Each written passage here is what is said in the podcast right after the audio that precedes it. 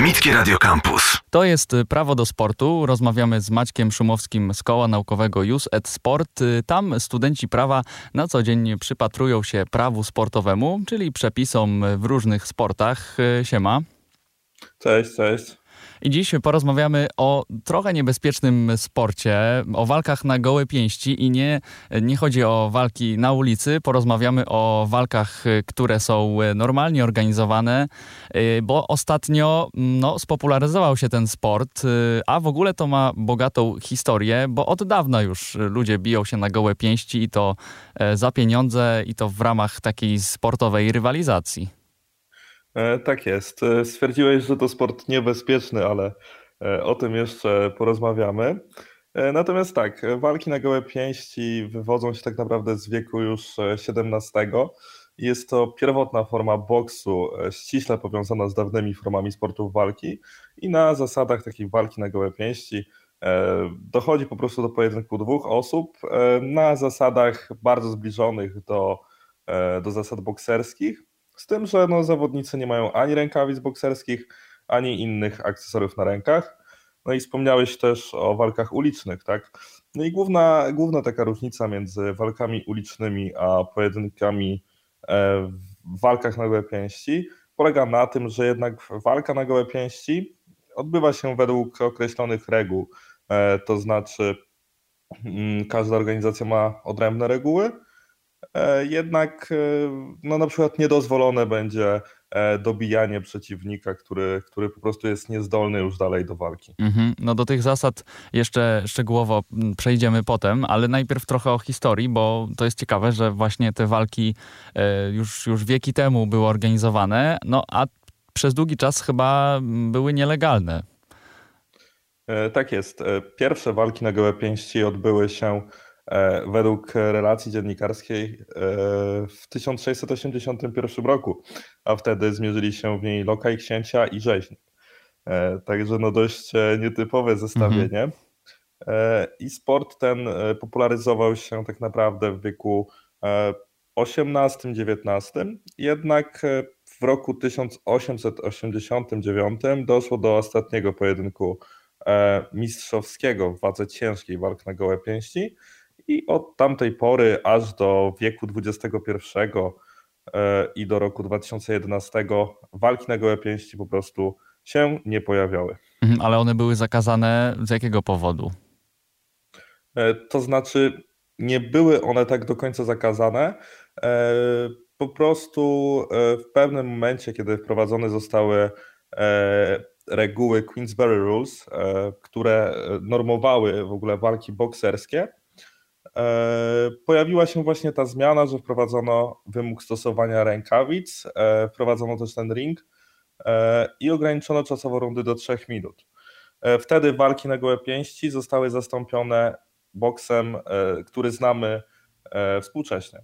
Mhm, ale to było tak, że, y, bo to jest w sumie ciekawe, czy ludzie organizowali po prostu walki gdzieś w podziemiach na gołe pięści y, i to trzeba było czekać aż do y, chyba tam 2011 roku, żeby zalegalizować i żeby to puścić normalnie, legalnie, w, powiedzmy w jakiś, przetransmitować to w telewizji?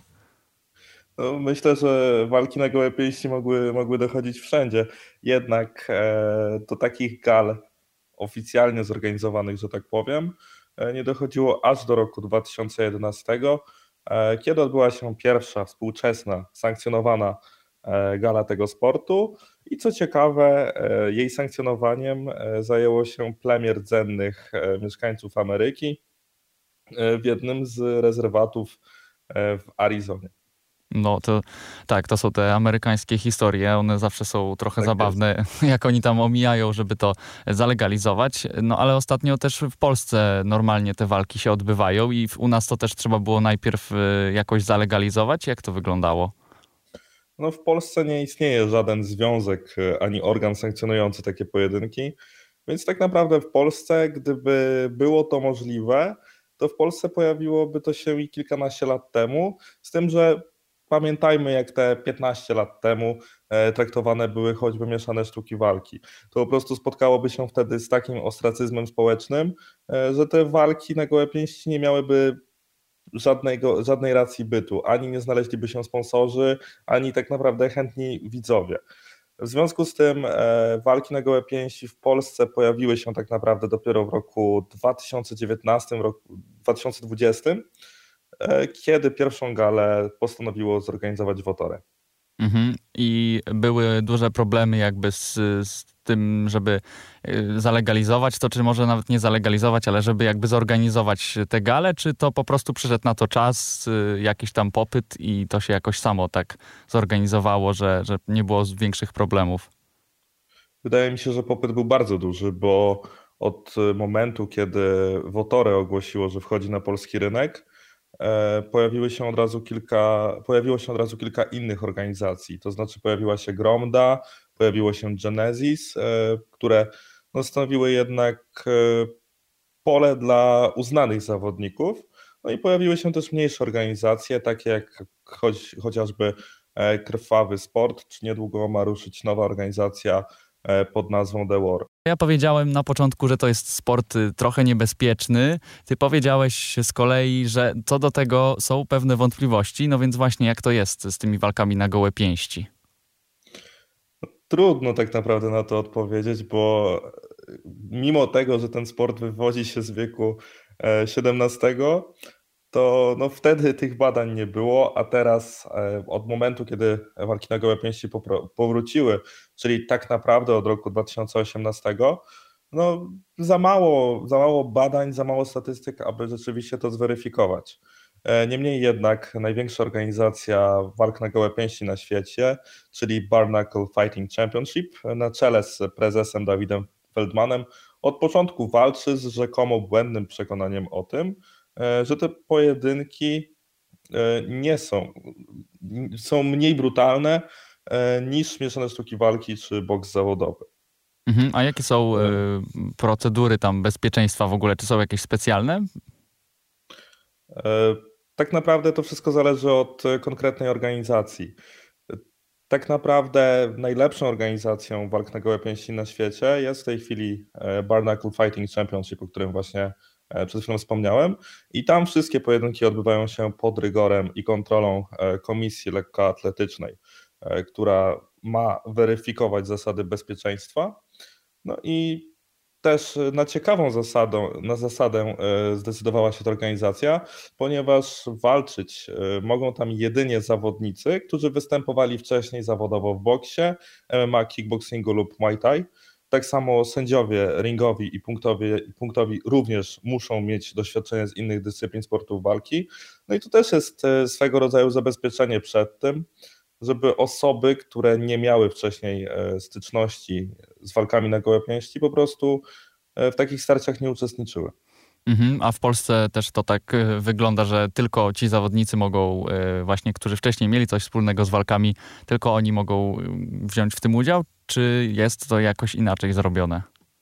No w Polsce nie mamy tak naprawdę żadnej takiej komisji, która mogłaby to weryfikować i dlatego no, na przykład y, Gromda szczyci się tym, że tam ten klimat jest y, dość taki uliczny. To znaczy, to są walki z zasadami. E, zawodnicy również zazwyczaj nie są amatorami, jednak e, nie są to też w pełni, niektórzy z zawodników nie są w pełni zawodowcami. E, w Genesis wszyscy zawodnicy tak naprawdę, którzy, którzy wzięli udział w pierwszej gali byli już wcześniej związani chociażby z KSW czy, czy z UFC, czyli z czołowymi organizacjami MMA na świecie. E, jednak no, inne organizacje, tak jak Krwawy Sport e, czy The War, które niedługo wyruszy, no, mogą tak naprawdę wziąć ludzi nawet z ulicy i nikt tego w żaden sposób nie będzie weryfikował. Mhm, no to teraz powiedzmy sobie chwilę o tym, jak to wygląda już e, sama walka, bo mm, ring jest mniejszy. W, w tej polskiej federacji, jeżeli można to tak w ogóle nazwać, nie ma kategorii wagowych. E, no i sędzia może przerwać walkę w jakimś tam określonym momencie, tak? Tak, e, czyli ta polska organizacja, o której wspomniałeś, to właśnie Gromda, której organizatorami są promotorzy bokserscy Mariusz Grabowski i Mateusz Borek. E, I Gromda tak naprawdę na tę chwilę wyrosła na najlepszą e, polską organizację, a Do, stało się tak dlatego, ponieważ pojedynki, do których doszło dotychczas podczas Galgromdy, były po prostu najciekawsze, biorąc pod uwagę krajową konkurencję. E, Gromda dokonała tego między innymi dlatego, że walki mają miejsce w ringu bokserskim o wymiarach 4 na 4 metry, co jednak skutecznie e, wykorzystują zawodnicy i e, walczą w ringu, a nie mhm. uciekają do klinczu, że tak powiem. I tak, nie ma podziału na kategorie wagowe. Starcia odbywają się tam na dystansie 4 rund po 2 minuty plus ewentualna dogrywka bez limitu czasowego. E, a dozwolonymi uderzeniami są ciosy zadawane przednią częścią zamkniętej pięści przednie i boczne części głowy oraz tułowia powyżej pasa. Czyli kopać nie można. No nie, kopać w gromdzie nie można.